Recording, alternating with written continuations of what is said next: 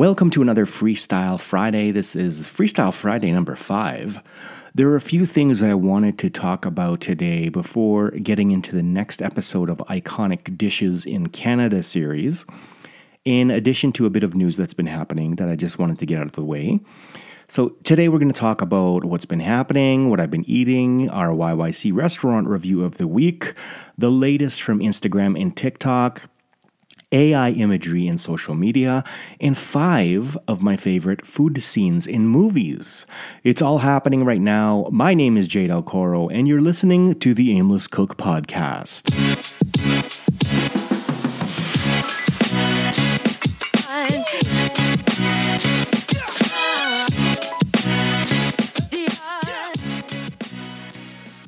So, what's going on?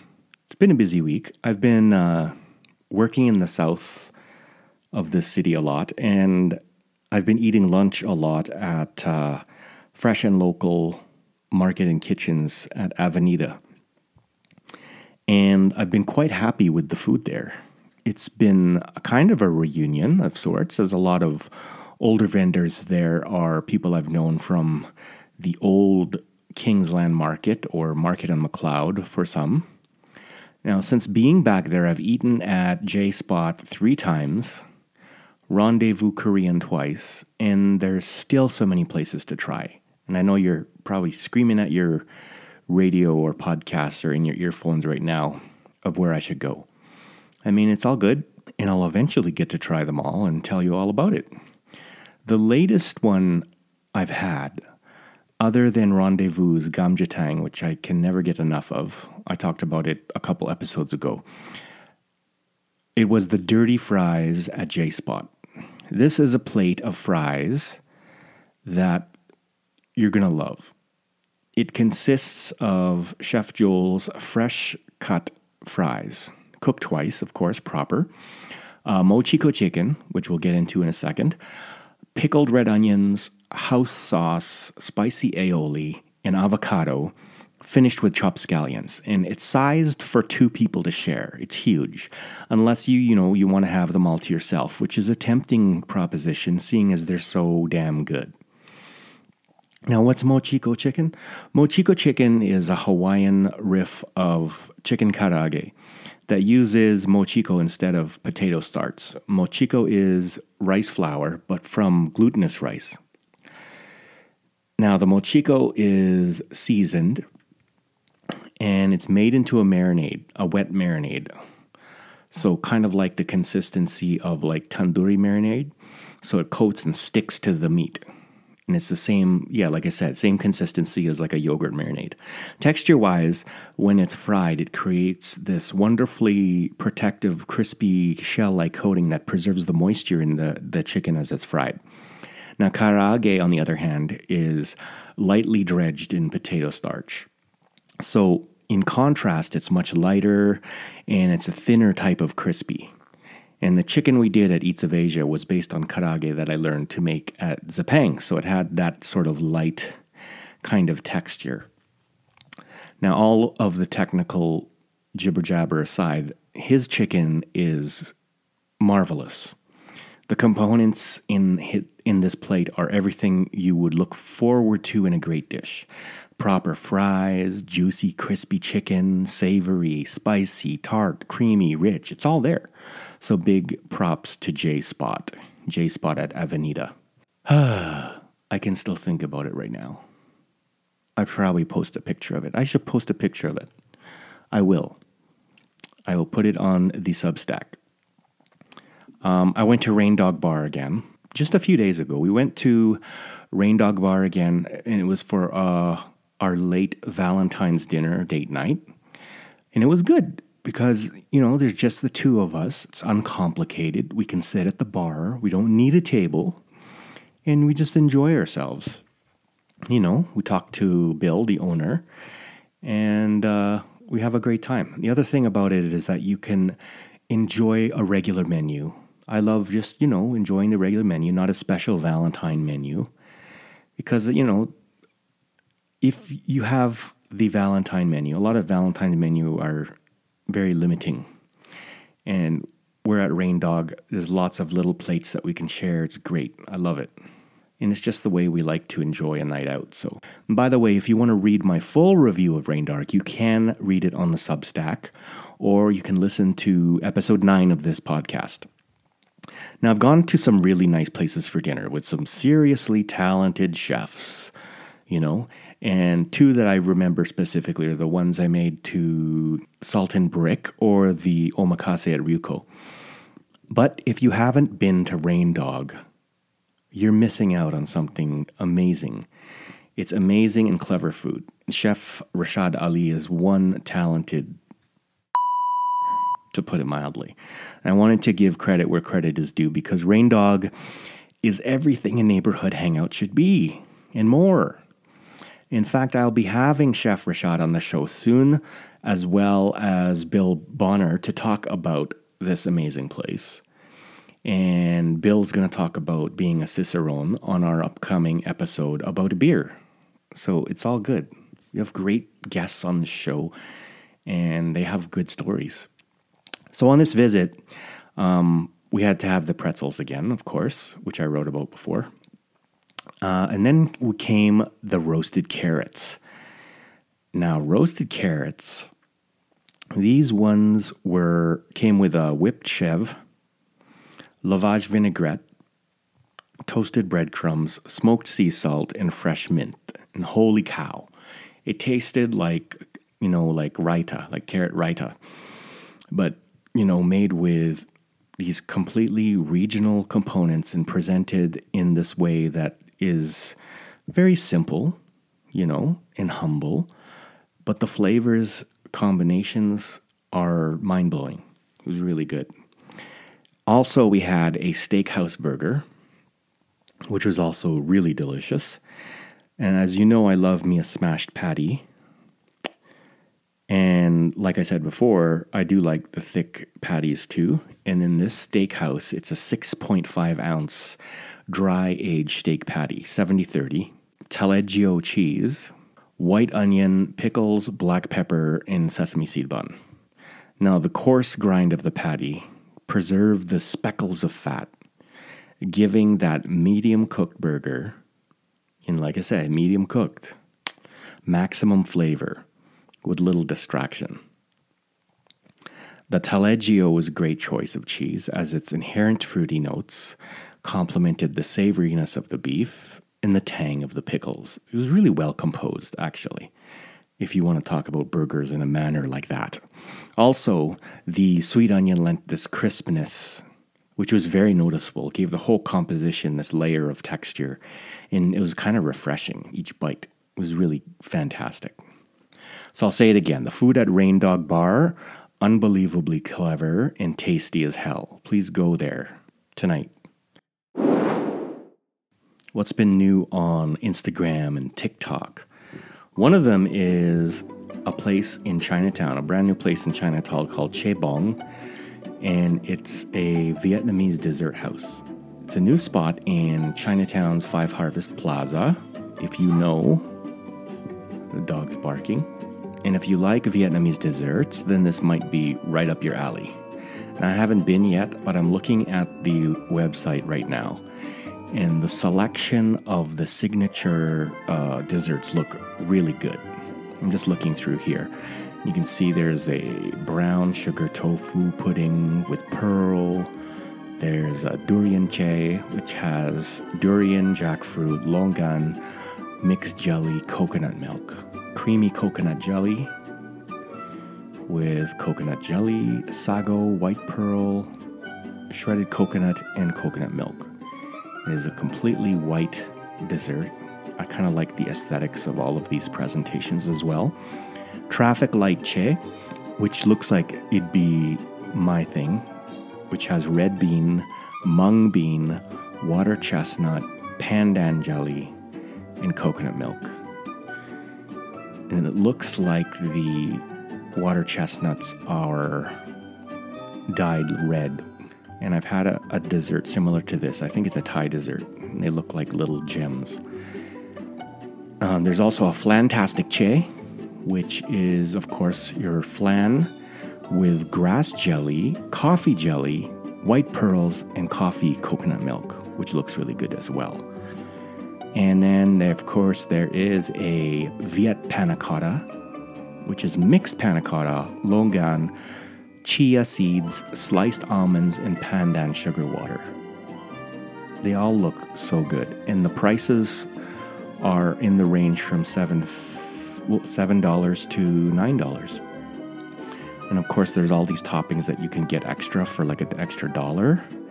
And they also sell banh mi as well, and a few specialty coffees and bubble tea. So Chebong, check it out. It looks good. I like the way the the dishes actually are presented. They're packaged and presented in a way that would appeal to a broader audience. And of course, the names that they give these are also something that are very approachable as well. So, this is the kind of things that come up when you are, you know, presenting a culture's dishes to a new audience or to a broader audience. Because a lot of people know what Viet, de- Viet desserts are all about. Yet, there's probably some people who don't. And I think that in these cases, things like a new presentation, new plating, uh, new names, English names, you know, in particular, give these dishes new dimensions and new ways to interpret that a broader audience can appreciate or understand and, you know, be make them more likely to try them. And it is important when you're a, a business that is trying to, you know, share certain cultures' foods in a new place. So, what do you think about that? I know that in, you know, when we were doing dishes at Eats of Asia, there was, we always went through when we do a new dish, what would we call this in English that would be, you know, sellable? How do you say things like jajangmyeon or something to make it interesting to a point that someone will ask about it that you can sell it? Good luck to them and I hope to uh, actually go there soon and tell you about it. The other one is Brooklyn Dumpling Shop. Been seeing a lot about Brooklyn Dumpling Shop. This is a chain from New York City who does dumplings. One of the big things, gimmick kind of things that they that they uh, are known for is the automat style of service. So basically, there's no one at the front. You go in, and this is one place I have been to. I went last night. And uh, yeah, that's all I got to say about it. Is it gimmicky? Uh, it is neat.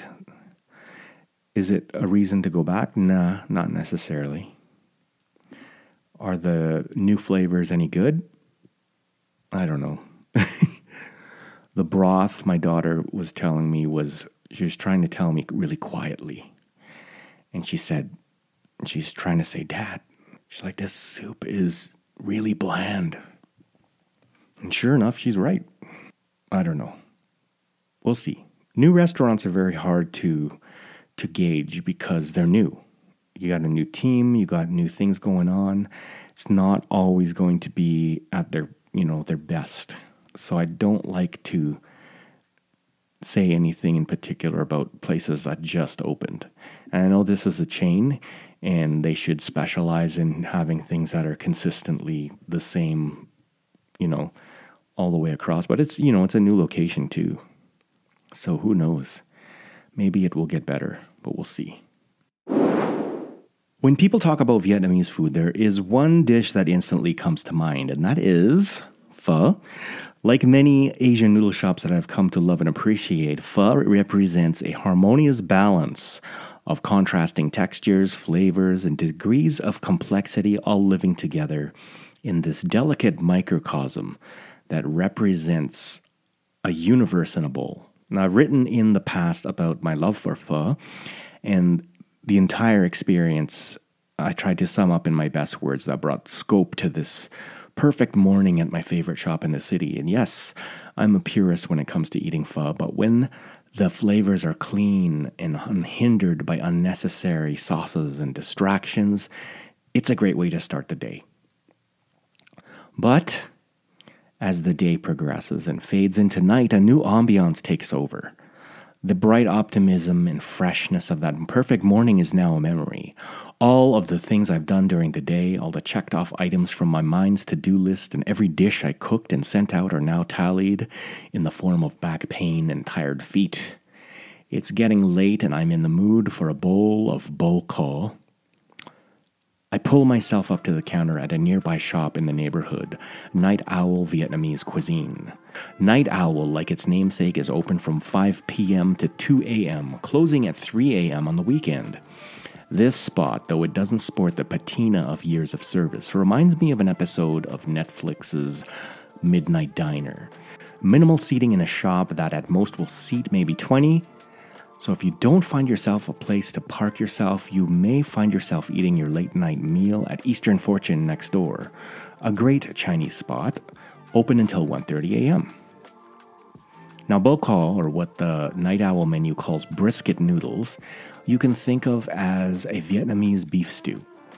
She is Pho's sultry sister. She beckons you with her seductive glances and promises you comfort in her arms. One sip of her satin like broth, bejeweled with amber micro droplets of fat, tell you instantly that this is a different sister. Her hearty chunks of meltingly tender beef brisket, roll cut carrots, and silky rice noodles are the polar opposite of the almost chaste reflection of her morning counterpart. The brisket chunks are unabashed in their fatty glory, sporting a nice fat to lean ratio which makes the pieces tender and flavorful. The large pieces of carrot suggest a home style sensibility with one objective in mind to bring you comfort. All of these wonderfully tasty and generously portioned components sit atop a mound of fresh rice noodles and swim in a rich beefy broth, lightly enhanced by roasted spices and aromatics, complemented by the sweetness of tomato. This is a simply wonderful and delicious dish which brings you in and holds you tight until you realize that you're done as you stare at the bottom of the cavernous bowl. Now, side note like most Vietnamese restaurants, Night Owl serves banh cuon, the salad rolls wrapped in the rice paper. Now, this is a common side dish or starter when it comes out. It's usually served with a small ramekin with hoisin sauce, topped with crushed peanuts. Now, Night Owl does a little something special, and it's that they serve the hoisin slightly warmed. And it's not like a huge thing, but it's enough of an attentive touch to make you remember your experience. So, you know, good work. Big props to Night Owl Vietnamese cuisine. I don't know if you know or if you care, but Calgary Farmers Market was in the hot seat again. And once again, it was about their marketing. So you remember the time they announced uh, CFM West when they posted a picture on social media of two pigs in a field doing it. And people got offended. Of course, people got offended. They had to, you know, voice their opinions on the internet via the comments. And that went on. And, you know, I guess it was good in the fact that there is no such thing as bad marketing because I'm, you know, I'm talking about it right now. But this time, it was about their brand refresh, the recent one. Uh, the market hired a local company called PTI Graphics who employed the use of AI to conjure up anthropomorphized animals doing market stuff, human things like eating donuts and drinking coffee. And it got a huge uproar from people who expressed displeasure with the market's use of AI instead of using local artists. And if you really want to listen to the interview, now this was an interview with uh, the the people from PTI Graphics and the president of CFM. You can hear the interview on CBC Radio's The Home Stretch with Chris dela Torre, and you just have to Google it. At this point, I don't know, man. Like, it seems that this decision inadvertently trespass into the gated community of their sensitivities, of someone's sensitivities, and I clearly don't have the household annual income to care. Because, I mean, if you're offended by that, I don't know.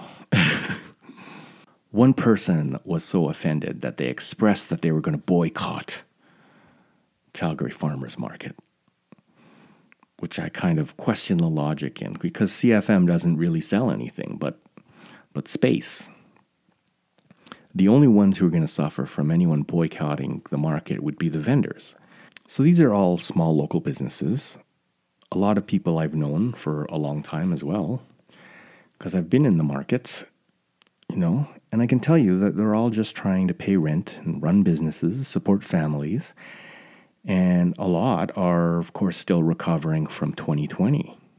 Because I can tell you right now, since 2020, even though people seem to be back to normal and things, people are shopping and everything, it hasn't been easy. It was probably the most single most difficult time for any small businesses. And I'll tell you right now, we're not in the clear. And just because people can be out shopping doesn't mean we're back to normal the CEBA loans that were given to everyone when this panic started came due in January. So you can be certain that there are going to be more closures, as much as I hate to say it, as costs of doing businesses coupled with inflation, labor start to increase the burden of the people who are just trying to survive and then paying back these loans. So you can imagine what that would do. And yeah, there are a lot of businesses that are opening at this time now. Like any small businesses, like I really feel for a lot of these owners because you know running a small business one of the most difficult things or most challenging things you can do speaking of ai there is a food content creator i recently started seeing posts from on facebook who uses ai it's called Kimmy's Food Share. This person has over 10,000 followers, I believe, and consistently posts a mixture of her own photos of dishes and AI photos, you know, which people comment on regularly. Some people, a lot of people call her out for using AI. And I don't know why, you know, what's the point why she does that? Whether it's just like a matter of just showing nice pictures, or is there a point to all of this that's going out there? I have no idea. Because, I mean, she'll say something like, oh, beautiful plate of sushi, and it's an AI. And people will call it out, some people won't, some people don't care. Um, for me, I don't know, if I was posting food content, I don't know if I would no, I wouldn't. Because I, for one, I like cooking. And for two, I like showing places that do good food as well. And I want to show real food, you know? And AI, as nice it is, is and all, and how easy it is to spit out images, is tacky. They all have the same sort of lighting, they all have the same compositions, they all have ultra perfect, almost platings almost unreal. And of course, you can, the glitches are there too, right? Still, that you can see, like vegetables that look like they came from another planet, or weird little details that people, you know, miss, like three chopsticks instead of two on the rest, things like that. I mean, like, yeah, if you're if you like that stuff, it's good. Like I've tried to do promo shots for posts where I've tried, you know, doing AI but I don't know. I wasn't happy with it. They're there. You can still see them, but I don't know. I don't. I don't like them. I like designing graphics the old-fashioned way. So moving on, I wanted to talk about five of my favorite food movie memories. Now, if you are like me, you like to watch movies which feature good food or feature, you know, stories about people who work in the industry, like The Bear. The Bear is really good, by the way, if you haven't seen The Bear. But of course, let me just run off like two shows that I really like The Bear of late, and uh, there was an old BBC comedy called Whites that I really enjoyed too. It lasted only just a few episodes, but it was so funny. And uh, if you ever get a chance to see it, you can probably search it on YouTube and watch it there as well. But, anyways, I'm moving on to my five of my favorite food movie memories. And coincidentally, a lot of them are Asian. The first one, I don't. These aren't in any particular order, but okay. So let's go through them. Uh, Ponyo, the ramen scene, and in this scene, Ponyo, who had just become a human, and is living at the, the boy's house, Sosuke. So they're at his house, and his mother is making instant ramen. And they tear the noodles out of the packet and put it into their bowls. And then mom says, You know, careful, this is really hot, and pours in the boiling water from a kettle. And after covering the bowls, Sosuke tells Ponyo that she has to wait three minutes for the noodles, in which she's like completely, you know, in wonder at you know what's going on.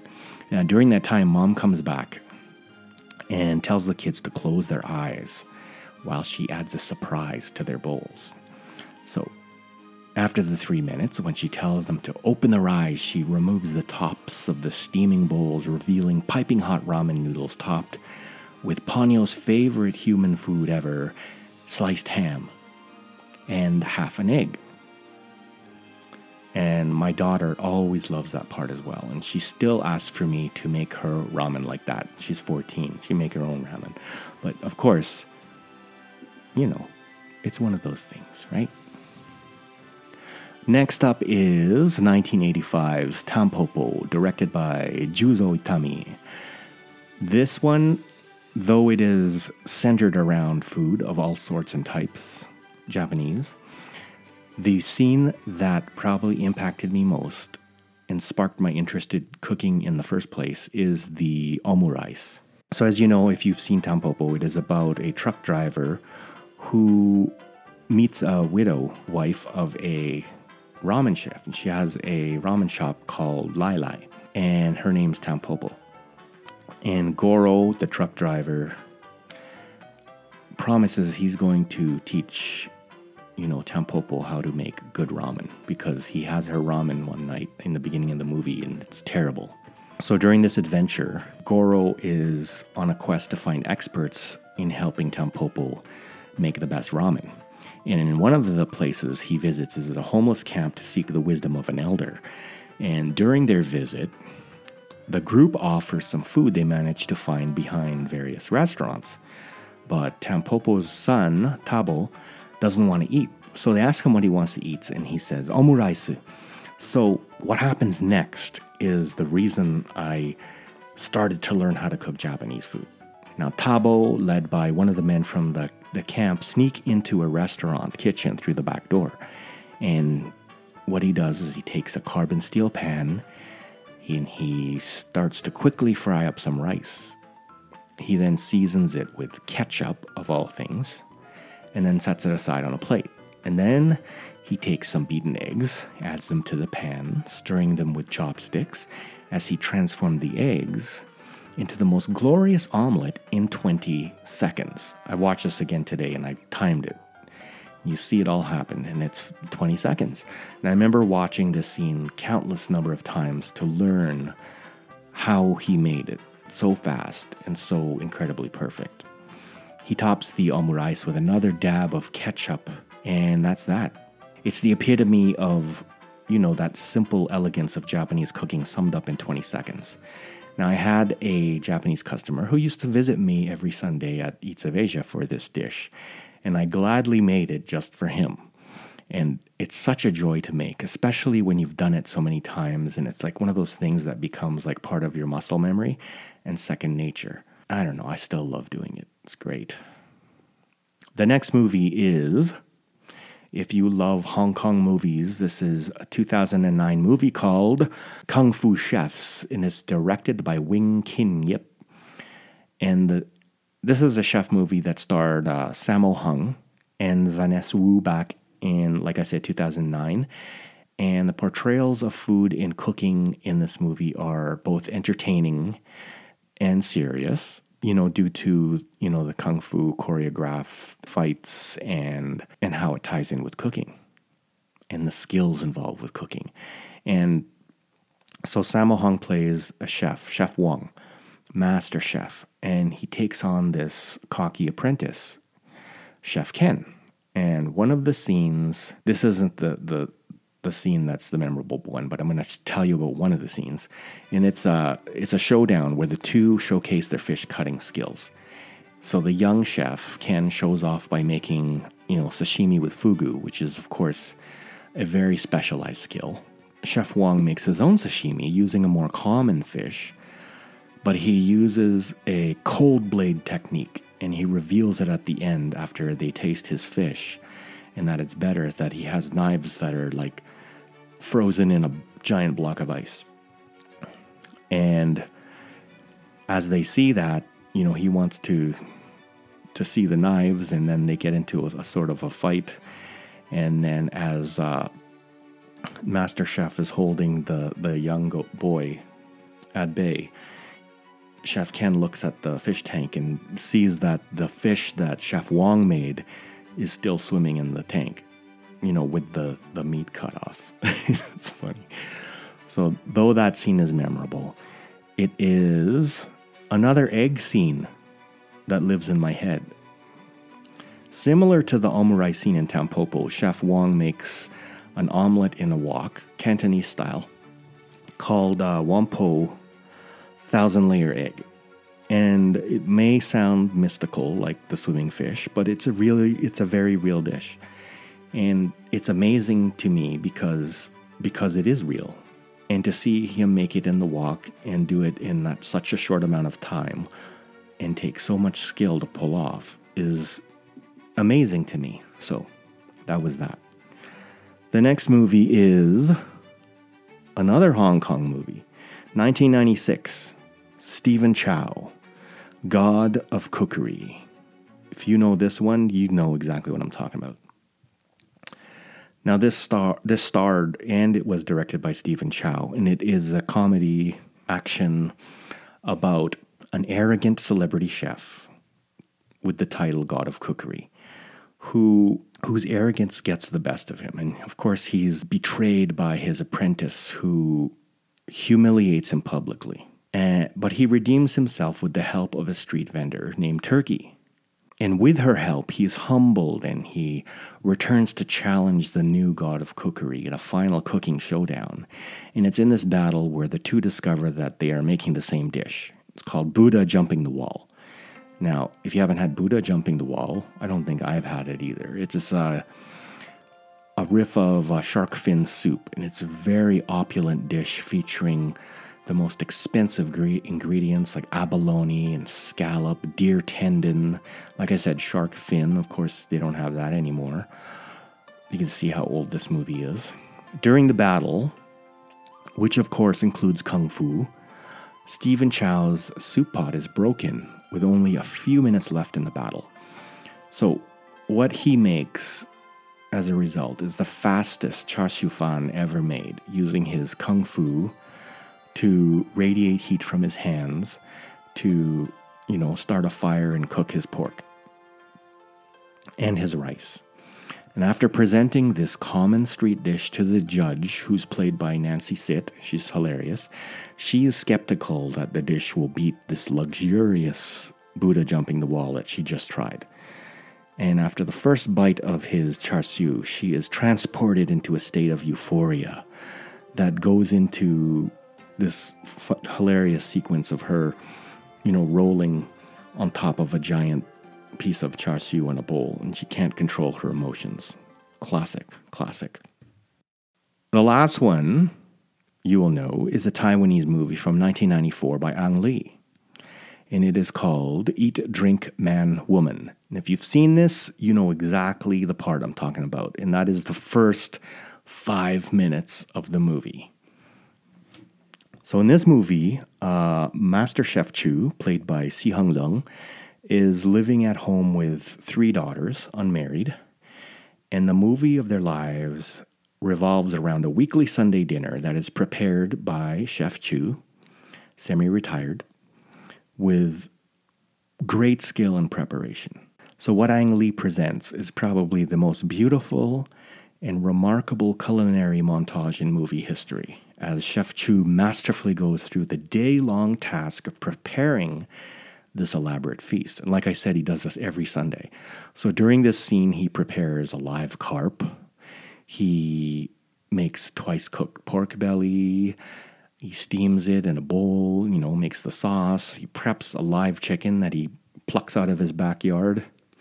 He debones it, stuffs it for a herbal soup, and then he hand minces pork to make dumplings, and he makes a Peking duck. And you can probably, actually, I know you can just search it up on YouTube and watch the first five minutes. It is awesome. Now, I have one more bonus one and honorable mention because of the power it has. And I'm talking about a 1990 movie called Goodfellas. I wanted to mention this one because of how, like I said, powerful this scene was. Now, during Ray Liotta's time in prison, uh, what's his name? Henry, he talks about a certain way that Paul Sorvino's character, Paulie, what a stretch, slices garlic. He has a system for slicing garlic, and that, you know, that's up. That's it. The scene is slicing garlic. And so he describes, like, you know, when wise guys go to jail, it's not the same as with everyone else goes. And they're having lobster, someone's doing a tomato sauce, someone's, you know, and Paulie's in charge of the prep and Paulie's slicing garlic. And all you see is this close up of Paulie slicing a single clove of garlic with a razor blade to th- paper thin slices. To which Henry, Ray Liotta, narrates, he says, liquefies in the pan with a little olive oil. The picture in your mind is already just like churning of how good that must be. so that is it for this week's Freestyle Friday. I hope you enjoyed it. And of course, if you like this show, please rate, review, and share with your friends. I'm going to have, of course, the next part of our iconic Canadian dishes next week. So if you have any questions or comments for me, please DM me or email me at j at the aimlesscookpodcast.com. All of the links for today's show are in the show notes. And if you'd like to support the show, you can donate or buy some merch from the shop. I'll leave all of those links, of course, as well in the show notes. So be kind to one another, stay hungry, and I will see you on the next one. Peace.